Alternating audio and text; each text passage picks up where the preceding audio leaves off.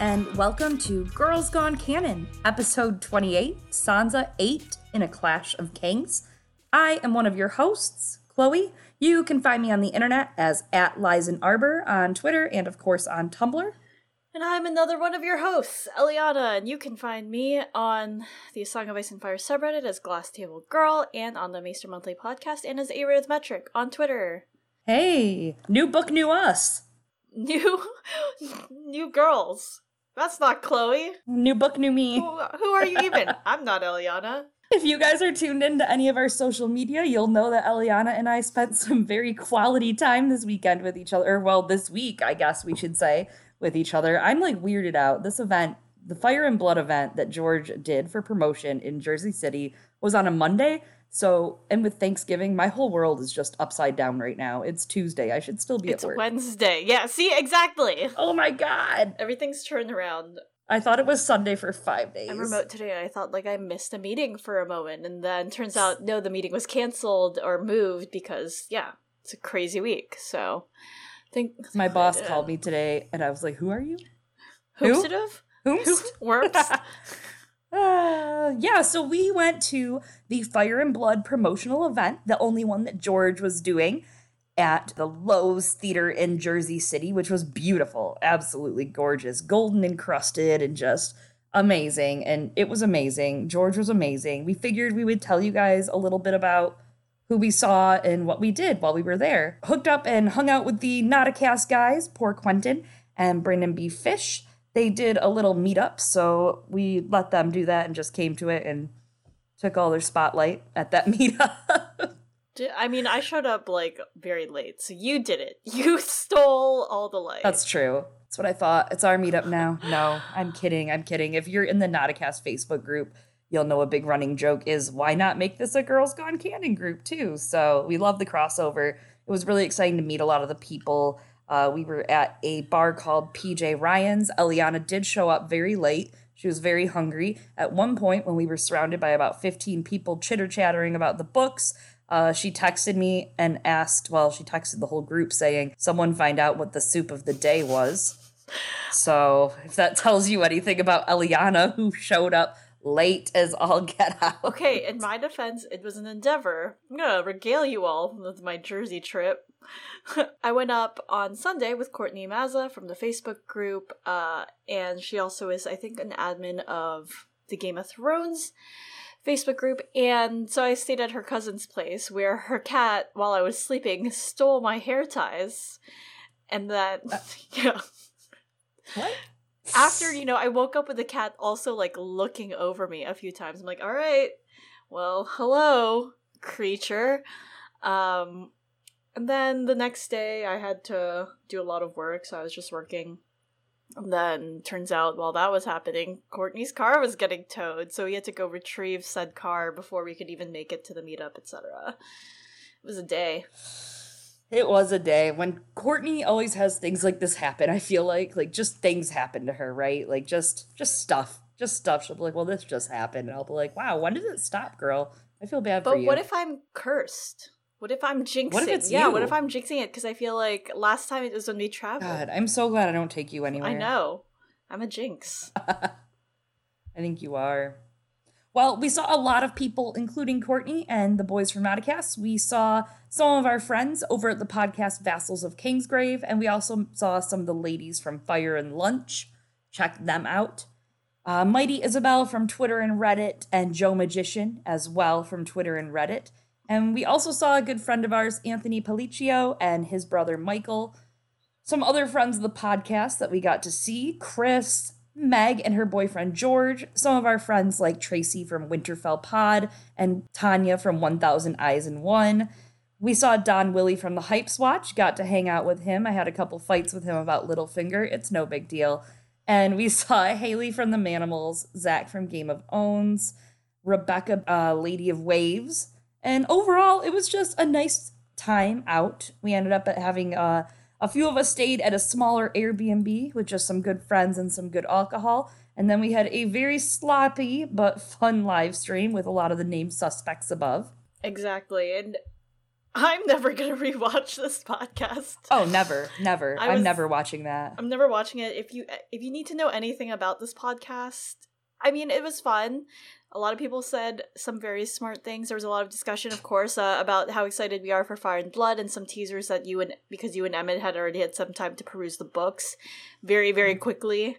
we say sometime, but literally, like, so we got in, we all waited in line for like probably 10 minutes. That line moved very quickly. It wasn't long and it was fun. You know, the line wrapped around though. We got over there, we started the meetup at 5:30 and we got over to line like at 6:50 probably. So I think we got inside like 7:15.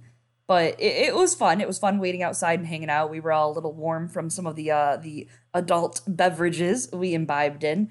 And afterwards, we got inside, uh, and immediately after getting our books, poor Quentin, Emmett, and I were like heads in books, nerds. He was reading Hour of the Wolf. I was reading Dance with Dragons. All you guys were all like, look at the pretty pictures. And me and Emmett were like, we're going for info. Like, we're over here texting you guys, going, dude, skip to this page. You find out who kills so and so. And you guys are like, what the hell? Like, what are you guys talking about? I know. I was like, "Did you make this up? Is this really in there?" And it was really in there. I'd be like, "Oh shit, it's in there!" And then the lights dimmed, and George started talking, and Yeah, we put our books away. We put our books away. yeah, you you uh were able to find some things, and that got brought up on the live stream just just barely, and uh yeah. Then the next morning, everyone was fine, and I was really hungover, and it was You died. I was we- okay. That's not the worst I've ever been. I was surprised. No, surprised. you've been worse. Yeah. After after we all heard George speak, we actually went back to that bar. I thought we were all going home to the Airbnb to get ready for the stream, but Jasper and B Fish was like, "No, we're going to the bar." So we all walked back to the bar, uh, and uh, we imbibed in a little bit more adult beverages. So by the time we got back to that Airbnb, which this live stream was supposed to start at ten thirty, probably 10:35, 10:45 when it started we uh we were ready to go and it, it just kept happening during i think i took control of the microphone at one point to pass it back and forth and moderate and i took control of the chat just because someone had to there was a lot of people in that small that room was very small that living room it was very it was small It was intimate.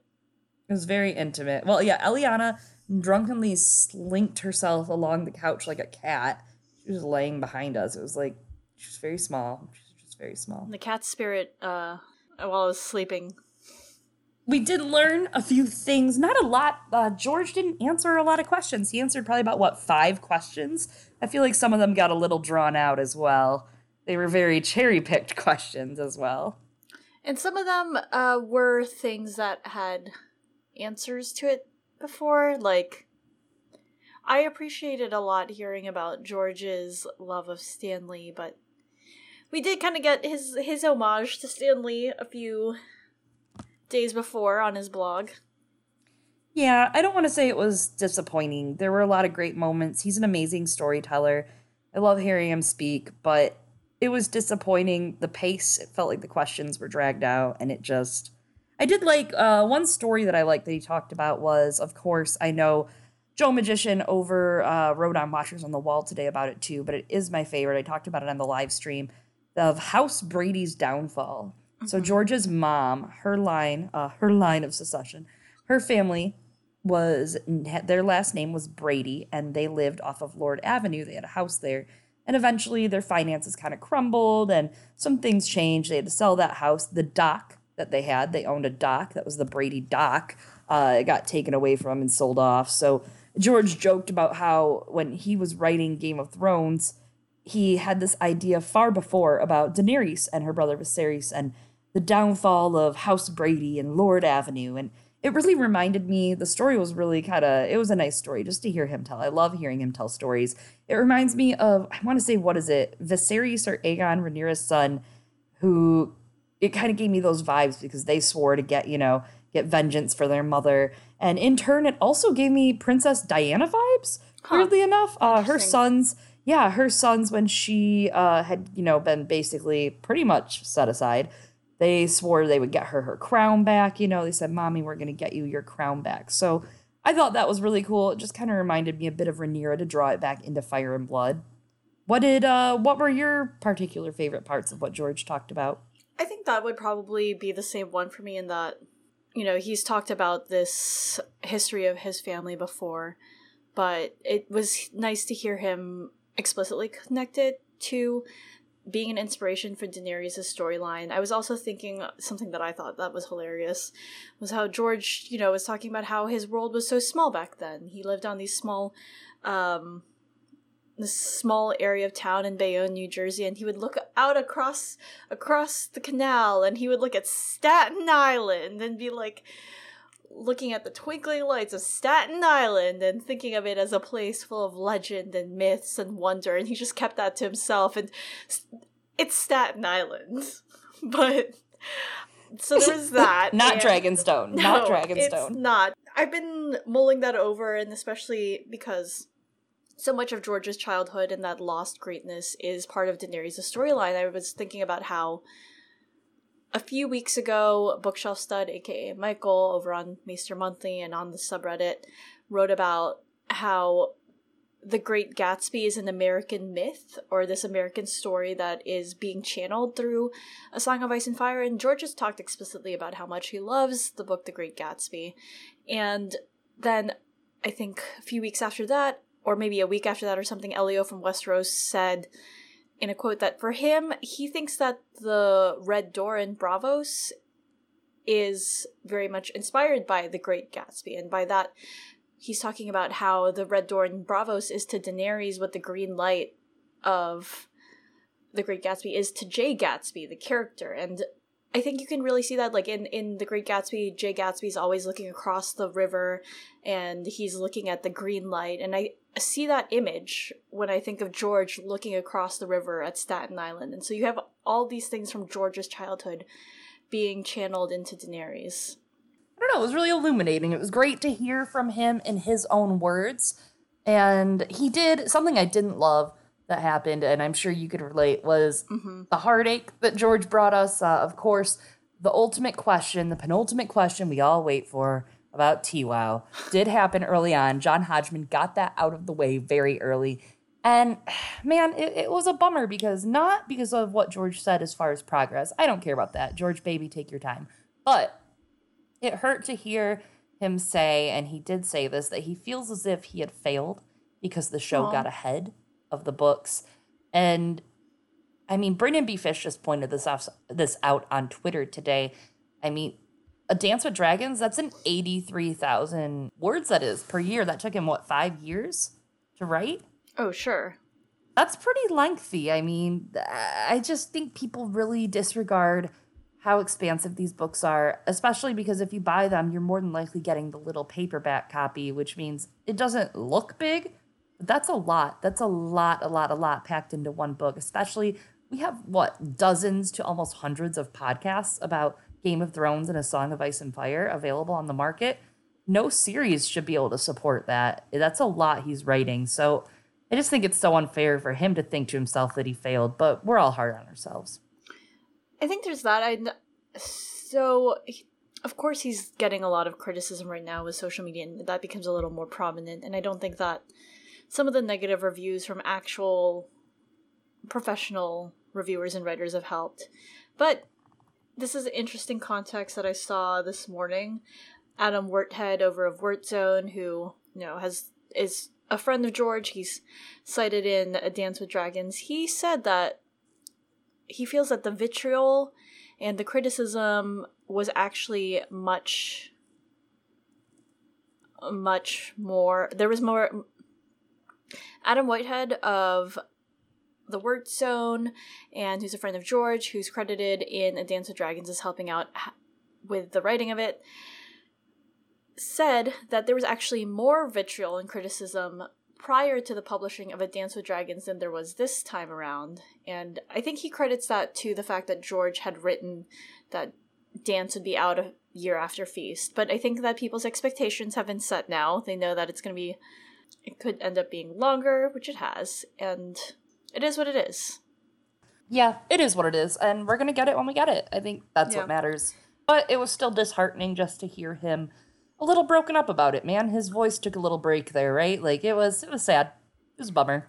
I agree. And they started they, they were ending the entire Q&A session kind of with this feeling of positivity and I just like couldn't help thinking at and I kind of shouted this also at the end. You know, without George like we wouldn't be doing this podcast. You and I wouldn't Yeah. be friends. Like for me the seeing George was really great, but I found the highlight personally for Monday night being like getting to see this community, getting to see all these people that I've met because of what George has made and I just think that that's really awesome and that you know Absolutely agreed. Absolutely agreed. a song of ice and fire Are the friends we made along, along the the way.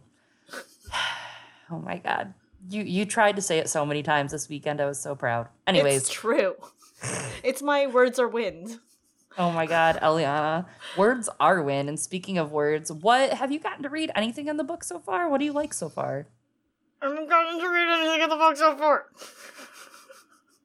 Okay, so Eliana has not gotten to read anything in the book so far. Uh, unfortunately, I cannot say the same. I could not keep my paws off of it.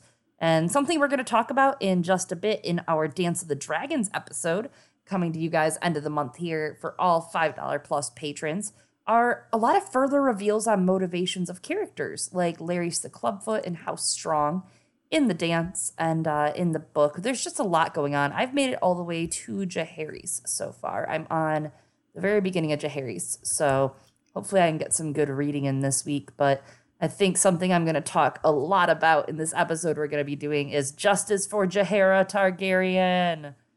I'm going to bring I'm going to bring justice for Jaehaera to uh, to our podcast, Eliana. I'm gonna bring vengeance, justice. Fire and blood. Yeah, or hairnet. We'll get to this. Oh my god. Hey, we do have an email uh, of note to bring up from our good friend Warren. Do you want to read that for us? Sure, it says, Ladies, the one where Joffrey dumps her during the chapter Littlefinger Get a Job is appointed Lord Paramount of the Trident. Sansa considers this a hollow and unusual title given that the region is loyal to her grandfather and or brother. She ponders further that maybe that might change, becoming concerned for Robb's well-being, reassuring herself with thoughts of his valor on the field. Her initial thoughts prove horrifyingly right, through, though, and when you get here, I'd love to hear your take on this. I'm also impressed by the subtlety with which George displays Sansa's intelligence. I have to say, my eyes are really opening this reread. This is an incredibly well written and considered character, and I find myself looking for these little nuggets of extreme, calculated intelligence. In this instance, I'm not sure Tywin has fully developed his evil plot. Fuck the Lannisters, fuck them all. but Sansa is already putting the pieces together. Looking forward to a new episode very soon. Keep them coming, Warren. Warren, he always makes our day.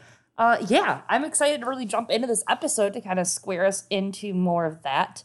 Uh, we're going to talk a lot, a lot about what he's talking about in this episode. So let's jump on into our lightning round. Eliana? Daenerys 5.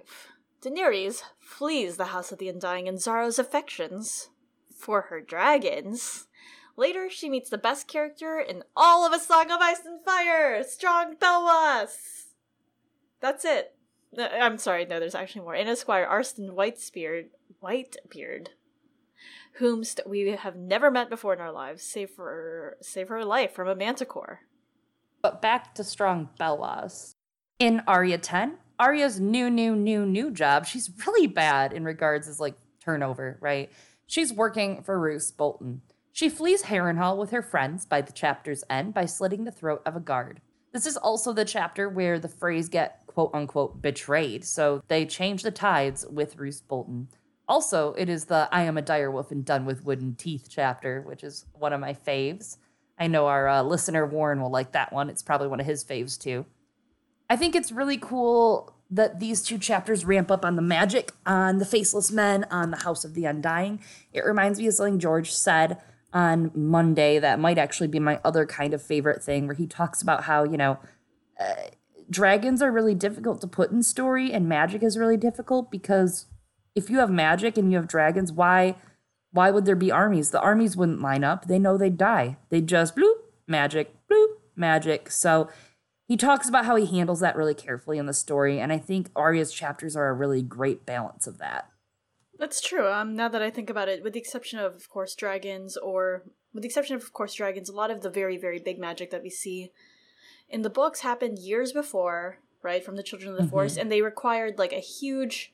There was a huge price for them. There was a sacrifice of either like m- of many lives in order to like do the Hammer of the Waters, and a lot of the magic that we see in the books is small and individual. It's it's frightening, but it's indi- on that individual level. Yeah. This brings us to Sansa Stark 8. Bend the knee or hear him roar. Good King Joffrey hears petitions from those wishing to join his honorable and just cause. Sansa loses approximately 145 pounds of golden incest, but she learns her torments aren't quite over as a ward of the crown. Dontos gives Sansa a heirloom that, unbeknownst to her, has magic within it. And that brings us to the chapter Lords and Ladies fill the throne room. And the fashion is on point. Cersei's wearing a queenly gown of Lannister colors. Yeah, you can tell that she's feeling safe in her house colors after winning the battle, which is a total contrast against Tywin, we'll talk about later. Her dress is prominently gold, which is possibly showing not only her Lannister wealth, but telling of the Tyrell connection to come and keeping that kind of open, right? Wearing the gold, welcoming the Tyrells to their court. She's wearing slashed velvet, which establishes their wealth and dominance over the court as well. And the High Septon's crown is cascading rainbows, everything. It's really pimped out. It's very crystally. Jalabhar Xho is in a cape of feathers. Varys is out here in a lilac brocade. And even Moon Boy and Sir Dontos have new motley on. So truly, we are balling out today. Lady Tanda and her daughters are wearing turquoise silk, which is pretty pricey, and a Vair dress, Vair trim dress, sorry. And I, I have a photo in here in the notes that hopefully our patrons will see when they get uploaded. But Vair is basically, generally, it's a dark brown or blue gray squirrel hair seen in like a patterned look. It's seen a lot as heraldic fur. It's patterned, right? Like, so you see this pattern on it that's in sigils. If you haven't ever please look it up. It's interesting. So it's interesting to think every time you see someone's outfit lined with Vair, this will replace your image. It's just like a weird, almost cross like pattern. I don't like it. I'm looking at the picture that Chloe has put into our document, and it kind of just looks like ugly. It looks like little. It literally looks like little squirrels just sewed together, which I know that is what it is, but sometimes when you see like fur things, there's not just like doesn't look like yeah. a cape of dead animals, dead rodents, really. Also, exactly, it's really showing lesser, right? Like there isn't really it's it, it it's kind of cheap looking. It just looks tacky. Not even cheap. It looks tacky is the problem. Yeah. Lord Gyles is coughing into a red handkerchief, more Lannister colors here, trimmed with golden lace. Joffrey, though, is totally bedazzled. He's wearing crimson samite, a black mantle with rubies, and a heavy golden crown. Of course, this is another gesture at how Joffrey's not a Baratheon, the overwhelming of the Lannister colors, and who the true power and wealth behind the throne is. Sansa pushes to the front of the queue just as Tywin Lannister makes his grand entrance, and boy, is it grand! It's not, that one's not a metaphor. He rides his giant war horse, down and through the sea of people, and he and his horse are super decked out because you know if we're gonna deck out the fools, we're also gonna pimp out the horses. It, this is your pimping your ride right here. MTV is gonna pimp your horse. oh my god, I would watch that. Tywin's got red steel, gold inlays. He's got a roaring sunburst lion rondels. You name it, he got it. He has ruby-eyed lions on the helm, and this is a fucking fashion show right here. Everyone is in their finery, especially Tywin Lannister. And again, the horse has gilded armor and a shimmering crimson drape. Yeah, Tywin's wear here kind of suggests we've won the battle, but not yet the war, and you know we're we're still ready to fight. Where Cersei is totally calm, casual. Here's my sexy golden red dress. I'm the queen. But Tywin has bigger fish to fry, so to speak. Tywin's warhorse shits right in front of the throne because, you know, how's that for a metaphor? Yeah, we could dig into it, but I feel like everyone gets it, all right? You all understand what this is. We've all read the books, Eliana. Joffrey hugs his grandpa. He's taking care not to step in the shit. He calls Tywin savior of the city for everyone to hear and makes a pretty big deal of asking his grandpa to assume the regency until Joffrey is of age. Tywin's armor gets removed by squires, and Joffrey pins the golden hand chain to him. Tywin takes his place next to Cersei, and the real show begins. We have a line of heroes begging for credit uh, from the battle pull through.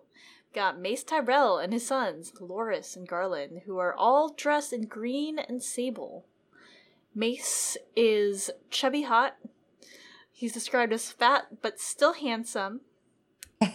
Joffrey fastens a golden rose chain with the Lannister lion in rubies against their necks, which this is like the time, he says, I will grant you three genie wishes. So while he's showing them and giving them such a gracious gift with rubies, which are expensive, it's also kind of, you know, implicating them, hey, you're one of us now. Welcome to the team. So you know, you know, this this is a double-sided gift. Sansa holds her breath and she's thinking the time has finally come. It's here. And Sansa thinking internally the time has finally come, of course, cues the reader that, hey, things are happening, but it also colors both Sansa and the reader's interpretation of everything because Sansa, and now we, know that this is all a show, and so the language reflects all of this with wording like Joffrey made a show of looking surprised. Loras asks for a Kingsguard position because, you know, we're conveniently missing a couple. Kingsguard are running off or dying by the handfuls these days and it really stems from the end of Robert's rebellion. With most of Aerys' Kingsguard dying off, Robert had to replace his with a mediocre lineup, as we've sort of discussed in the past. Ever since then, it seems like it's been nothing but a revolving door in King's Landing. They need an HR department at this stupid startup. How about some benefits, maybe? Yeah. A 401k? Oh, we could have gotten Sandor Clegane some mental health benefits. That would have Yeah, been he helpful. needs them. Yep. That would have been very helpful. yeah, maybe Mandon Moore wouldn't have felt the need to do whatever he did because Yeah, not to push my political policies, but like universal health care for all here in Westeros. in Westeros. Mace asks for a spot on the small council, then Garland asks for Joffrey to wife up my sister, please. and then Joffrey makes this like big display of, uh, I'm promised to another, alas. I would marry the beautiful maid. And Cersei then uses this setup to lay down the Sansa's a traitor, you should probably marry this chick anyway, because everyone here agrees.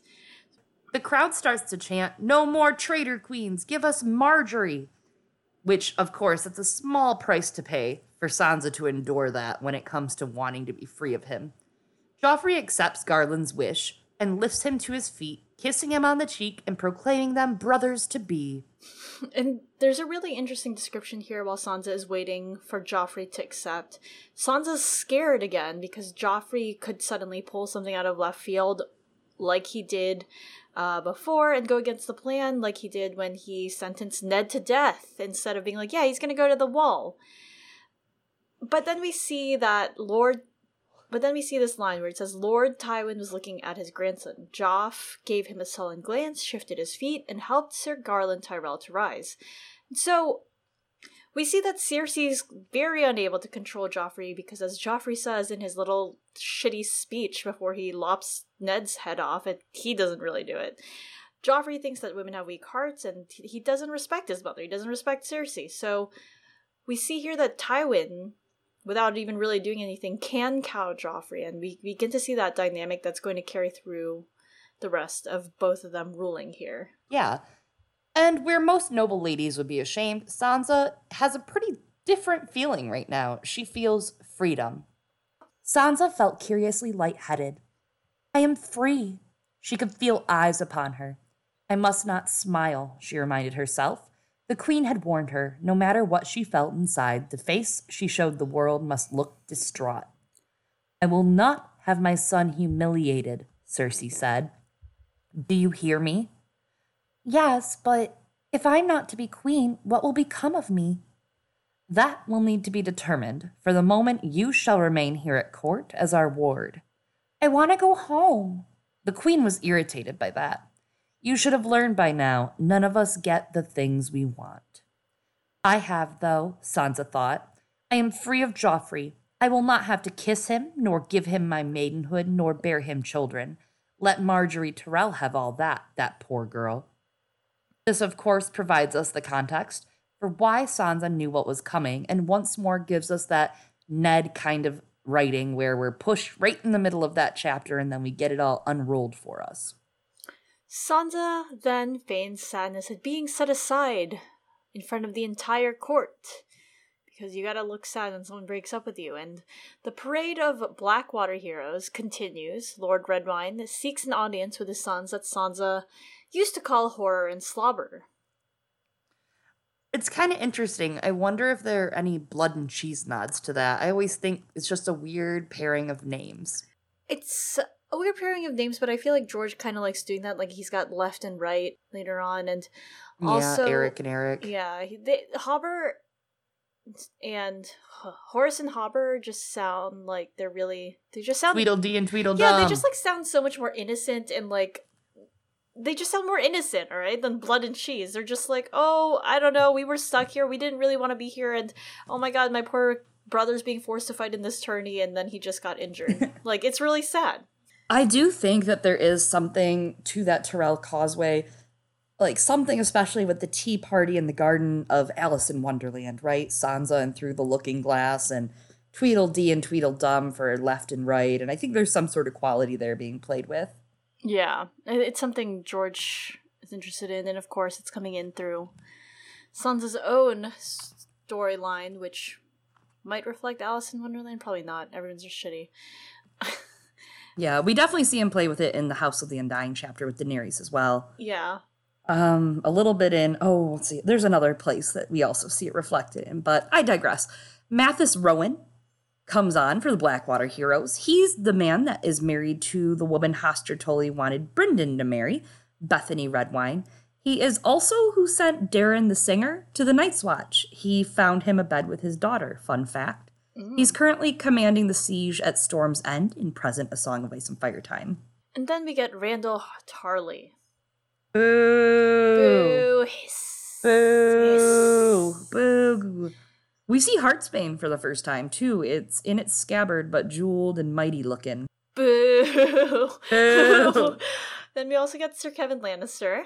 Mm-hmm. mm-hmm. I, I, am alright. Nothing to say there. I, I, I mean, it's Kevan. Y'all know who Kevan is. He's in this. Yeah, we'll get to Kevan. Yeah. We have Sir Adam Marbrand. Of course, the Lannisters have ties to House Marbrand. They are, as we know, sworn to the Westerlands. Their lands, Ashmark, are just northeast of Casterly Rock. Adam actually squired for House Lannister and became friends with Jaime in his childhood. The big ties, though, between House Marbrand and Lannisters that we can relate to are Jeyne Marbrand wedding Tytos, making him and her Jaime, Cersei, and Tyrion's grandfather and grandmother. Then we have Lord Lydden of Deep Den.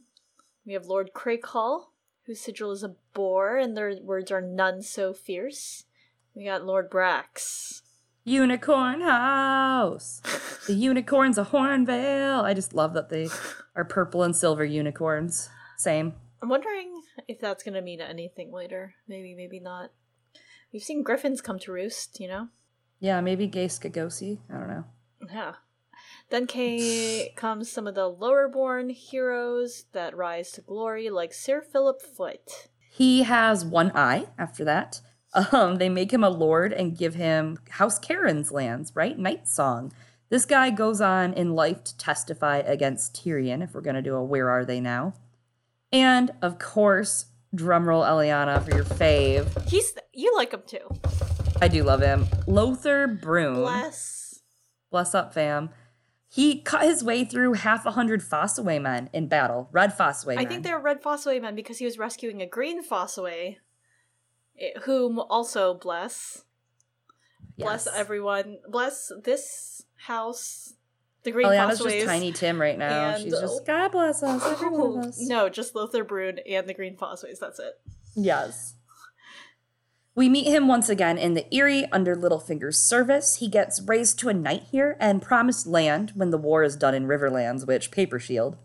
We also get Willit, who's a man in Harys Swyft's service.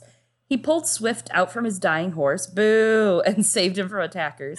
So he was so injured, he was brought in on a litter. For his service, he's granted nice weaponry, armor. His sons are sent to be squires and pages in service to House Lannister. They have the chance to advance to knighthood if they serve loyally. This is as much a gift as it is a threat. The Lannisters are afraid of any small power and uprising, and this is means to bind control over those they're gifting by putting them right in their own household.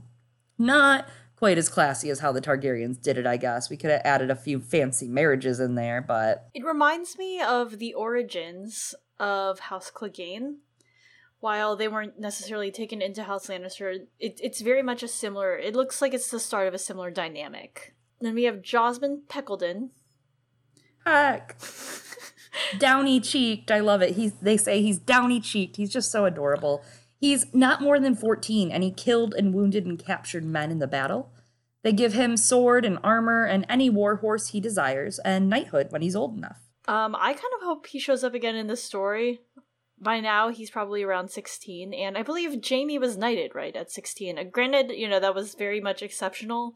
He was like one of the youngest, but it sounds to me like Josmond Peckledon has also done an exceptional job in an actual battle, and not just a yeah. tourney. I would love to see that. We get a lot of the people that served on the warships, the captains of the warships, the admirals.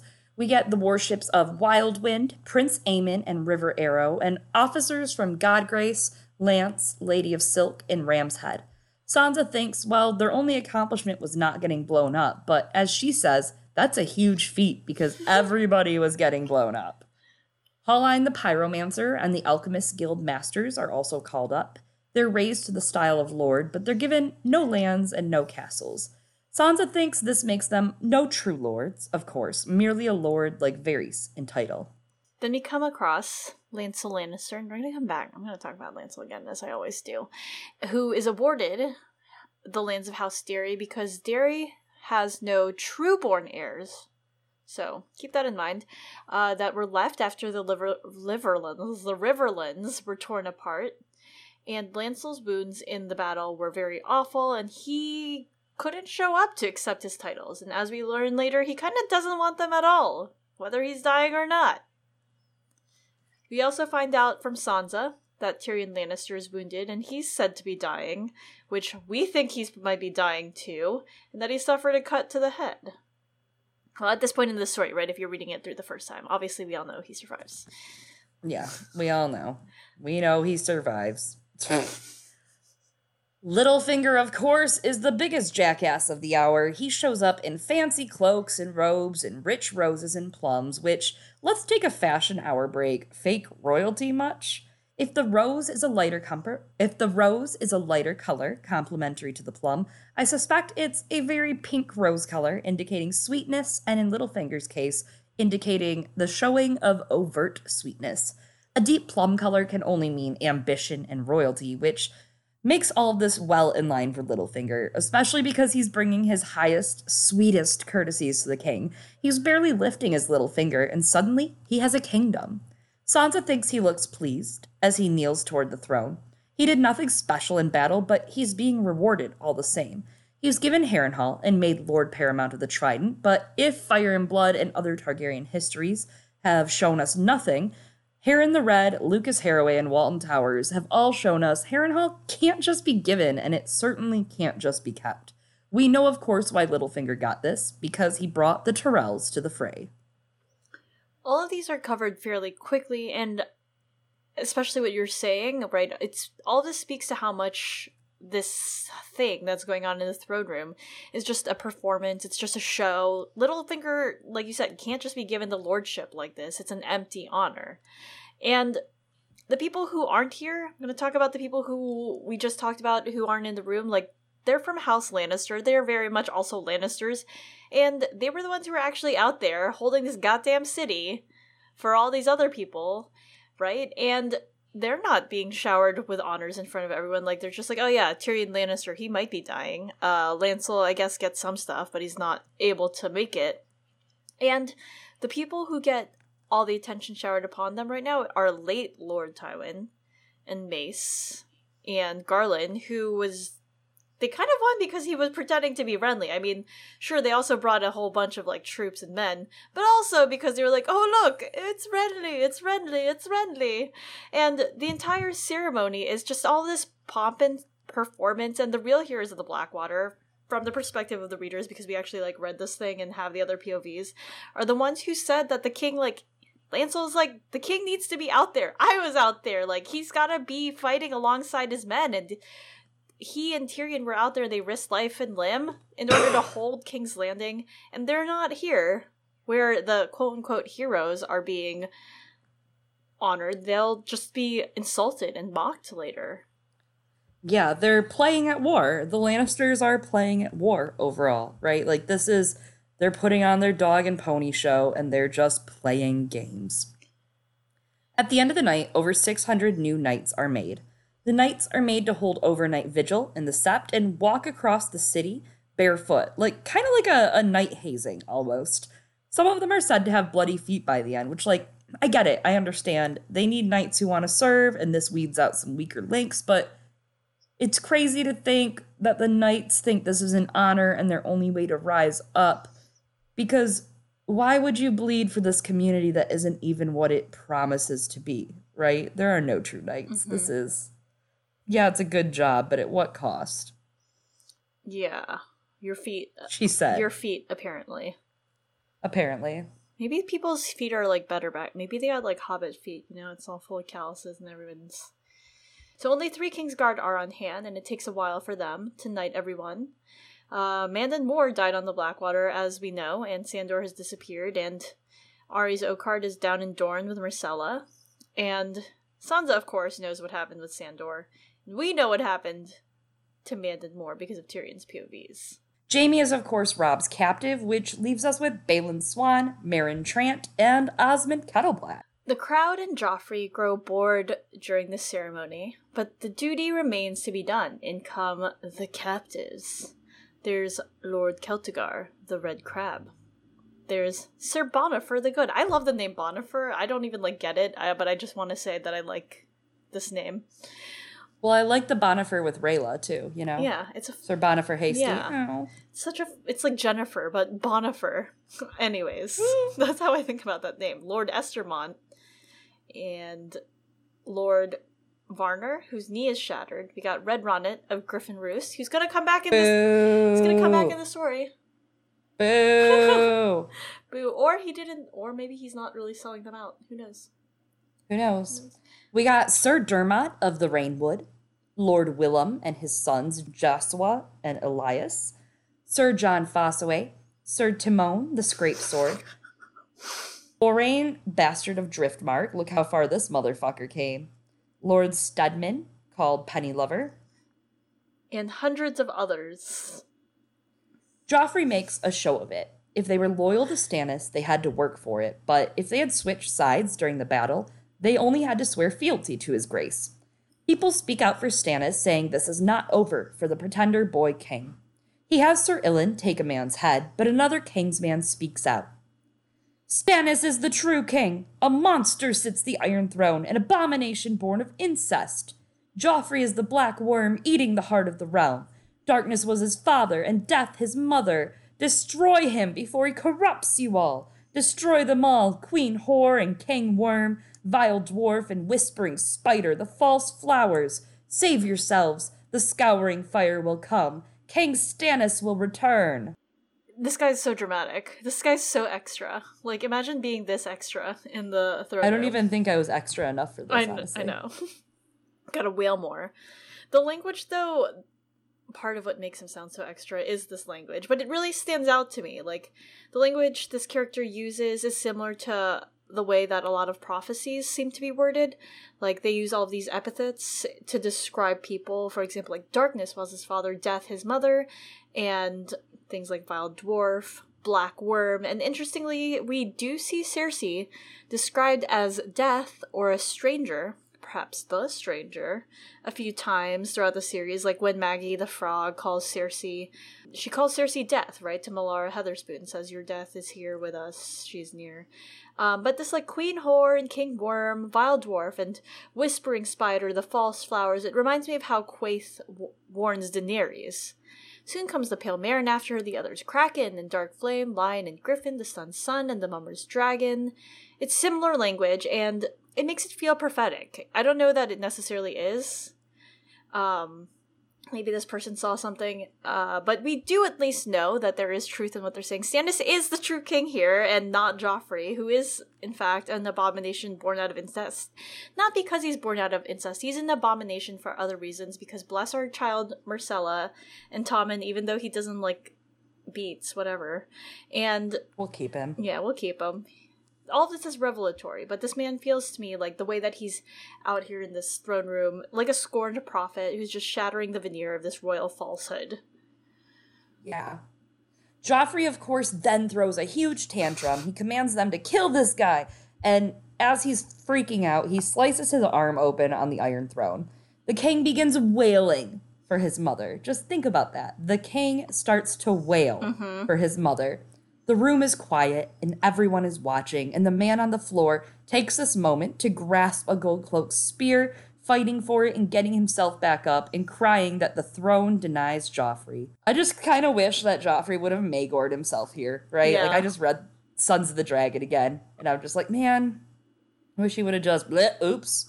Oh well. Oh well. It could have happened. We got a good death out of him. Yeah. I mean, we obviously do have so many Maegor parallels. We don't have to point it out. Everybody can grab them. But, you know, even the first time Maegor got a sword, he was said to, you know, cut out a cat. So just bloop, bloop, bloop. Yeah, it's definitely something that George is drawing connections between. Yeah. But then as soon as Joffrey's gone, because, you know, he can't stay on the battlefield, he can't do anything in the throne room, like, he can't do anything. The room comes back into motion. The gold cloaks drag the dead Stannis supporter out of the room, which leaves a trail of blood on the white stone, which again creates that image like the, the blood on the mailed fist, uh, the white glove of blood and death defiling something pure. Everyone else begins to talk and whisper. Baelish kind of does this villain beard stroke while Varys whispers to him, which kind of interesting. We don't see a lot of their interactions in A Clash of Kings besides the small council with Tyrion. It makes me wonder what they were whispering about. Talking about how much this cleaning bill is going to cost. That's what Varys is asking. He's like, "Hey, do we do we have it in our budget right now to like clean all this up?" They only come on Thursday mornings, right? Yeah, they're like, "Can you can you pay a little extra for them to come like tonight? We've got an emergency cleaning." Yeah, we're supposed to have a ball this week, so Sansa wonders if they're going to dismiss the court because of this kerfuffle. But Stannis, not Stannis, my god, Tywin continues to hold court, and as he does this, what he does is he like moves very calmly. He's just like gesturing with like his fingers, like "we good." And then, as opposed to Joffrey's wild flailing that got him injured, he Tywin silently just sits on the third step of the throne. He's not in the seat, but it's clear who's the king here and who's acting and has the power, and it's just like Aerys the second, all come again. Yeah, Tywin is truly being the hand of the king all over again, just like during uh, before Robert's rebellion there. The session goes on until the night draws, and Sansa leaves the gallery. She is exhausted. She wondered how badly Joffrey had cut himself.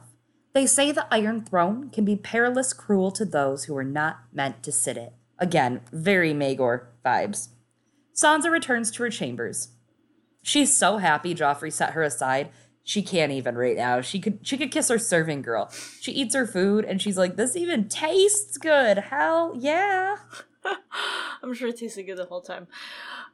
Yeah, probably. What I like about this scene, I don't know if you know what I'm talking about. Like, it feels like an inversion of these tropes, and I'm sure George doesn't watch the same stupid rom coms that I do, right? But it's probably not even doing that, but it feels to me like, you know, Sansa's returning to her chambers. She runs to the bed, she squeals with joy into her pillow, and she's like, everything's great. And I kind of associate that scene of a teenage girl squealing with delight with, when she runs back into her room with something like something went really well with her crush. But here it's like flipped on its head a little because she's super giddy because like finally Joffrey's like broken up with me. We're free. I don't know if you know the scene I'm talking about. I do. No, I do. And I think it's totally like of course he knows that because think about it.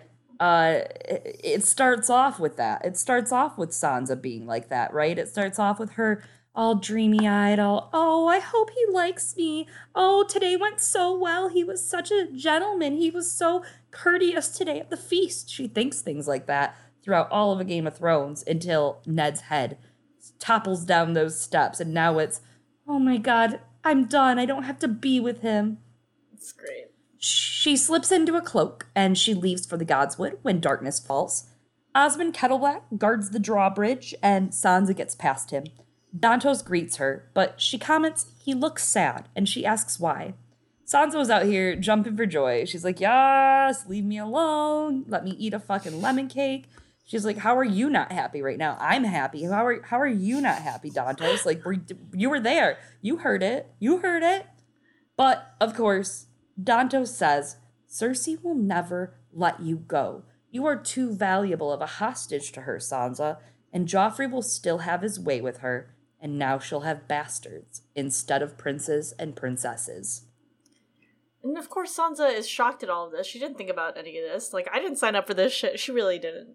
Not, not at no. that point. Um, and all of these truths, these harsh truths that Dantos is talking about it's a perfect place like where all this is happening and like for it to end this chapter for Sansa because these truths are coming out because of this tension in this chapter created by that difference between the public and the private the open um things that are happening in the open and inside and the spectacle versus just like reality. And the throne room right? That's an enclosed space. It becomes this stage where people are just acting out chivalry and courtesy. While again like the real heroes of the blackwater are not really tywin lannister. They're they're not even in the room. It's lancel and tyrion. And injury i guess wasn't pretty except they brought in i guess that one kid on a stretcher, so that was nice. But you have the niceties, and underneath it all, it's just like horseshit, which thank you to Tywin's horse for telling us this with your butt. And out here, though, we're underneath this open sky, like the like the Dothraki. Things of importance happen in the open, and no one's really watching them except for I don't know, maybe the old gods from the trees, but like we don't know. Probably. And in this private moment, that's happening outside, we see all these ugly truths come out from Dantos of like, oh my god, of course you have to be stuck here. And we're getting a peek at the real Game of Thrones. We have an idea of like what Littlefinger's playing at, at the schemes, and the truths that like Joffrey may say one thing in public to save face, but he's gonna keep being a monster in private. Their heart tree in the Red Keep is the oak tree with the smokeberry vines. So it is definitely, definitely watching, which I think that's really interesting because there's dragon's breath growing right below the heart tree. Like oh. that's right there. Oh. That's the yeah, I isn't like that, interesting? I've never isn't I've that really cool? Never noticed that until this moment. You're always teaching me so yeah. much. You teach me so oh. much. Oh. Guys, we had a great time hanging out together. I miss you. I miss you We're too. gonna do it soon. Don't worry. Okay. Uh, also, sidebar, if you guys haven't gotten to, check out our Twitter. There's a great Eliana and Chloe content on our Twitter. It's a fan favorite, apparently. uh, Where are we going, Eliana? Oh, you know, the alley. The darkness. The darkness. Starting with the alley. Yes, the darkness. Dantos says that a day has been chosen to spirit Sansa away, the night of Joffrey's wedding to Lady Margaery. The wedding still isn't for a moon's turn. He gives her something to wear at the wedding, a headpiece that we know is magic. It's fine spun silver with small dark gems from Asshai, dark amethysts, very rare, across it. Sansa thinks it's a ship she needs, not a hairnet, which to me, that's such a Daenerys line from Qarth, right? Just two chapters ago. So I'm sure we're meant to see this parallel. Mm-hmm. Girls just want to go home. Girls just want to go home. Girls just. Yeah, anyways. Sansa thanks Sansa. She tells him it's lovely, and Dantos is like, "But it's more than that. Lovelier than you know." Okay, oh, oh, oh, hold on. This is the last line of the chapter. I'm going to start over and actually make it dramatic for all of you. This is our performance. Lovelier than you know, sweet child. It's magic, you see. It's justice you hold. It's vengeance for your father. Dantos leaned close and kissed her again. Don't do that. It's home. Don't do that. Leave her alone. This, Get a job. This is Like the, Get a new this job. This is the second time, I think, at the very least, he's kissed her in this chapter because earlier he gives her like a sloppy kiss on the ear, and it's like, ugh. Don't do that. Oh, leave her ear alone. Gross. Poor Sansa's never gonna want to have sex. Like you realize that, right? Like yeah. She's not even gonna want it. Like, would you? I wouldn't. I'd be like, get the fuck away All these from people me. is gross. Just stay away from her. This ending though, I tried to play it straight for a minute. Then we got to the part where he kissed her again, and I was like, I can't. I can't. Sorry, everyone. But if you just focus on the other parts, like the justice you hold, vengeance for your father, it's home. This is a very classic way of George ending character POVs, especially at the close of a book or if it's like the last POV of that book. You can see how this construction compares, in my opinion, with like Littlefinger's last words to Sansa in A Oh, yeah. Feast for Crows. It's got a very similar vibe, and of course, we know now that, you know, Littlefinger says to Sansa, Why, every knight in the Vale will pledge his sword to win you back your birthright.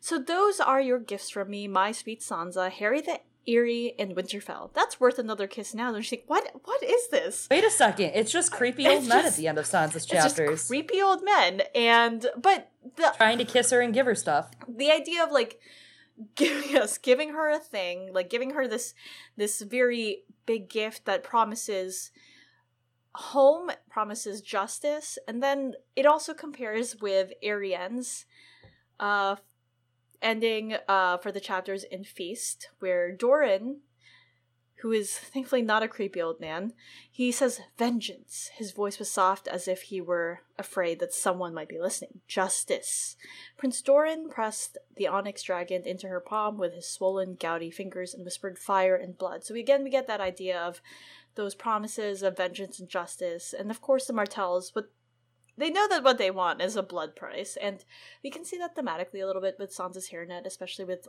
all that hindsight that the magic that they hold, it's death, it's poison, which ties back with the prologue. And it's more than just the magic they hold being death. The bigger picture comes to characters at the end of the book and their last chapters being handed the tools to succeed and accelerate through the next point of their plot. Sansa is given this hairnet as a means of escape, but it also brings her to fall into the clutches of Littlefinger, her name written in King's blood and coined for regicide. But since this is a reread, we all know the Ghost of Highheart gives a prophecy in Arya 8, A Storm of Swords.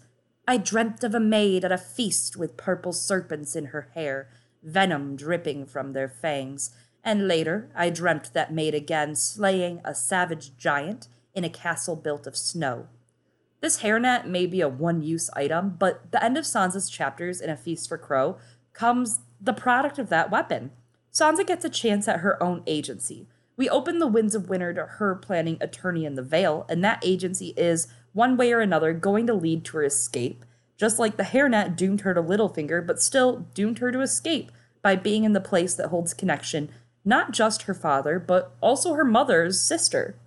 Sansa's reluctantly learning tools to survive from Cersei in King's Landing, just like she learned from Sandor throughout Clash, and just before one mentor goes up in flames, she ends up hopping right to the next. This chapter and ending is important because it opens up the field for the roses to overgrow their way into King's Landing and pushes Sansa to be in their path and eventually into Littlefinger's. And so, of course, this is the last chapter of Sansa in A Clash of Kings, and A Clash of Kings, it's of course a continuation of Sansa's arc. It's that aftermath of what happens once you learn that life is not a song. You're not automatically like super wise. It's a process of learning and unlearning all these different ideas.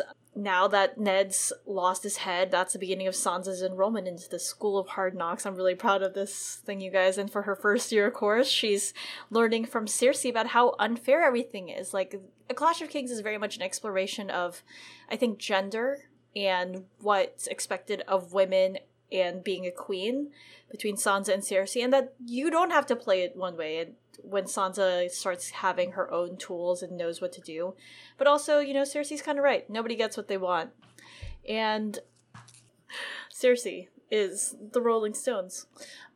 But if you try sometimes, you might find the Queen in the North. Ah.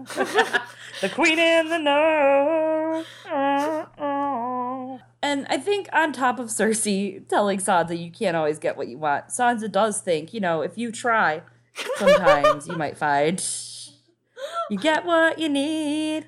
Hairnet. Um, no, Sansa still has such a long way to go, even in Storm. But I think Clash is that big kind of, like you said, it's that foray into crossing your fingers and trying to learn how the world actually works after you had the wool pulled off of your eyes, right? Like Sansa spent 11, 12 years thinking the world worked one way. And then she spent all of Clash learning the world doesn't work that way. So now A Storm of Swords is her trying to find a way for that world to be better and that world to get different for her character. And A Feast for Crows is her getting used to figuring that out. Mm-hmm.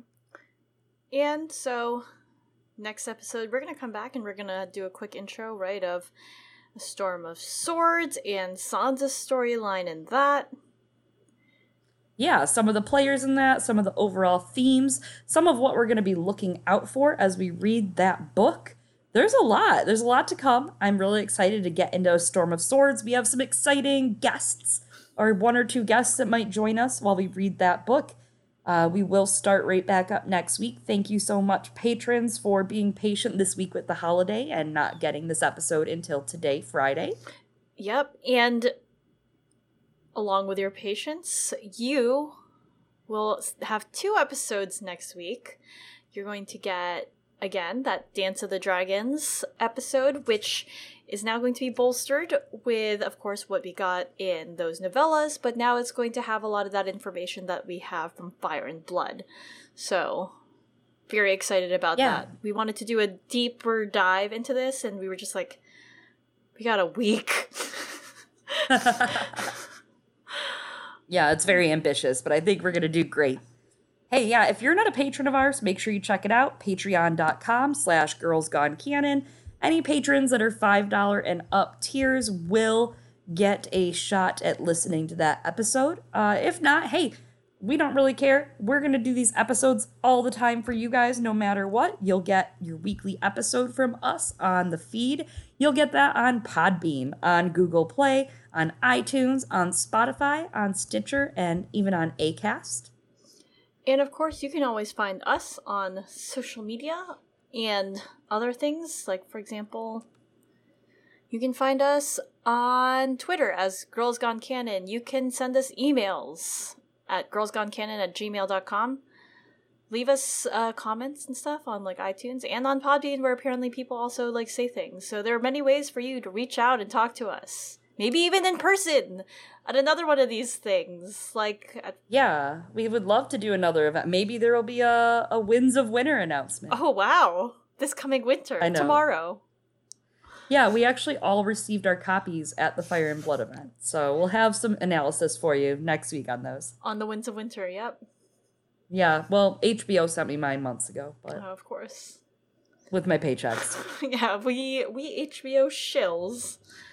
Oh my God. You guys, I have been Chloe, one of your hosts. As always, find me on the internet as at Lies and Arbor on Twitter and on Tumblr. And I have been Eliana, another one of your hosts, also known as Glass Table Girl. Have hope you guys had a great holiday. Yeah, happy Thanksgiving if you're listening and you celebrate. From us to you, we are absolutely grateful for you guys, listeners. So thank you for tuning in.